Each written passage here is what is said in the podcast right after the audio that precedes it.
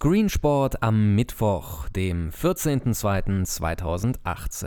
Sport Inside, Olympia, Volleyball Champions League und BBL. Moin! Heute kehrt nach mehr als 2 Monaten Pause das Sportmagazin Sport Inside im WDR zurück. Mit welchen Themen? Schulterzucken.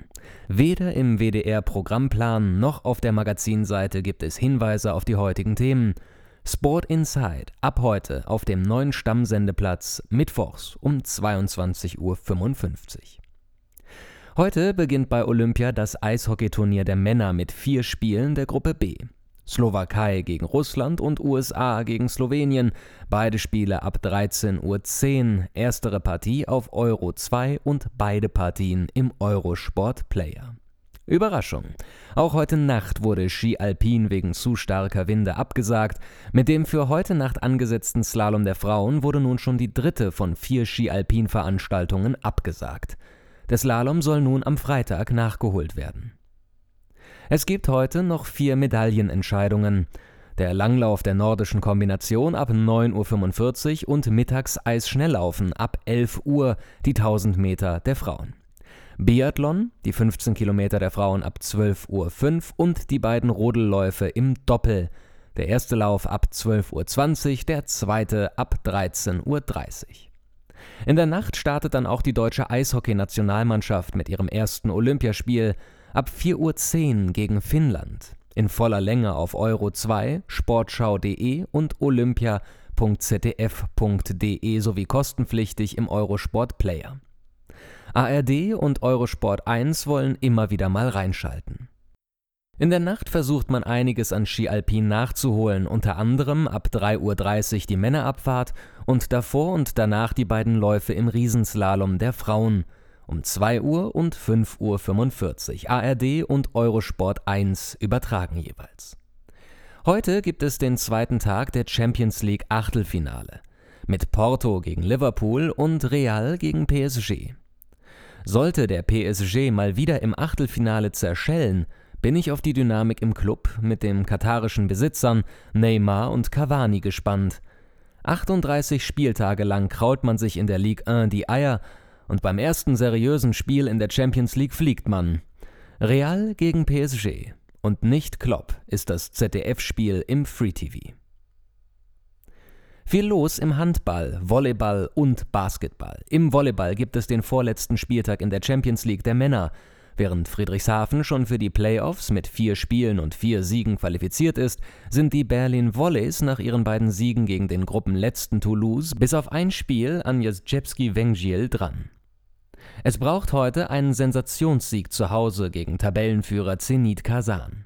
Berlin-Volleys gegen Zenit Kazan auf laola1.tv und DAZN ab 19.30 Uhr.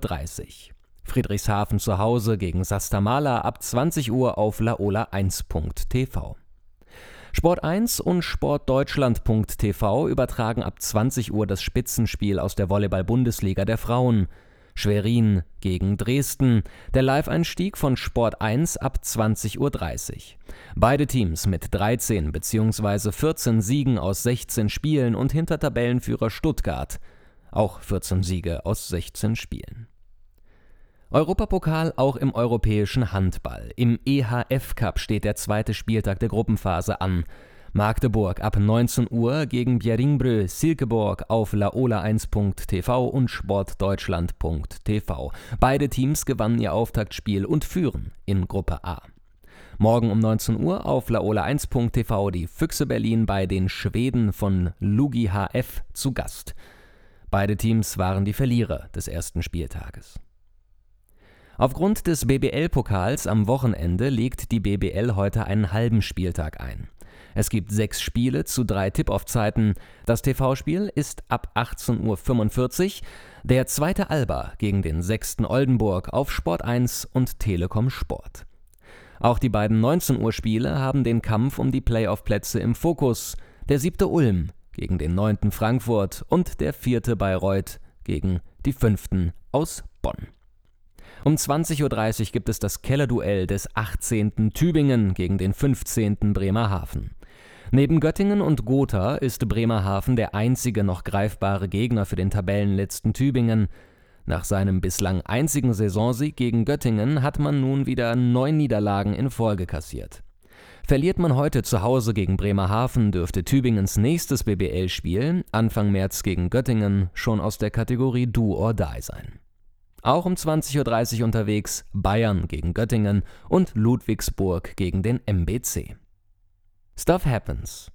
Die Premier League hat gestern 5 der 7 ausgeschriebenen Übertragungspakete verteilt. Sky und BT zahlen für die Spiele über 3 Jahre 5,01 Milliarden Euro. Zwar wandern 2 Pakete, 2x20 Spiele verteilt auf 4 Spieltage, noch in eine zweite Verhandlungsrunde, doch die Vorzeichen sind nicht gut, dass der Erlös der vorigen Rechteperiode mit 5,7 Milliarden Euro erreicht wird, denn die 2 Pakete konnten in der ersten Runde nicht die von der Premier League geforderten Erlöse erzielen. Sky erwarb 4 Pakete von insgesamt 128 Spielen für 1,34 Milliarden Euro pro Saison.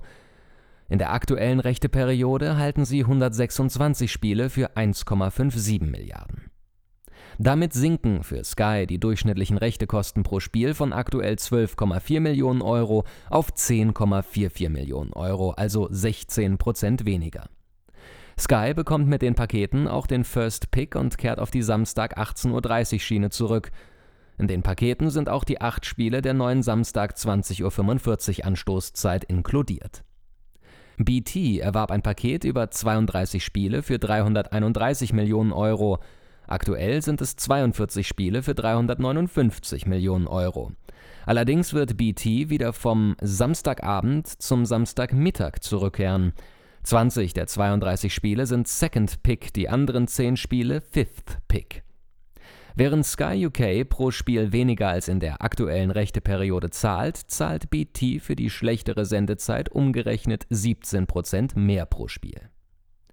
Der bislang enttäuschende Ausgang, stagnierende, wenn nicht sogar sinkende Erlöse für die neue Rechteperiode wird als Niederlage für Premier League-Chef Richard Scudamore betrachtet, der im Vorfeld immer wieder versucht hatte, Internetgrößen ins Spiel zu bringen. Scudamore wird vermutlich auf die weiter steigenden Auslandserlöse verweisen. Erste Hinweise aus China, Afrika, USA und Brasilien deuten weiterhin auf massives Premier League-Wachstum im Ausland hin. Die Formel 1 wird ab diesem Jahr in den USA von ESPN ausgestrahlt. Wie gestern bekannt wurde, hat dabei die Formel 1 einen Deal zwischen der Disney-Tochter ESPN und der Disney-Tochter in Spe, Sky UK, eingefädelt. ESPN wird den Rennkommentar von Sky Sport UK mit David Croft und Martin Brundle übernehmen.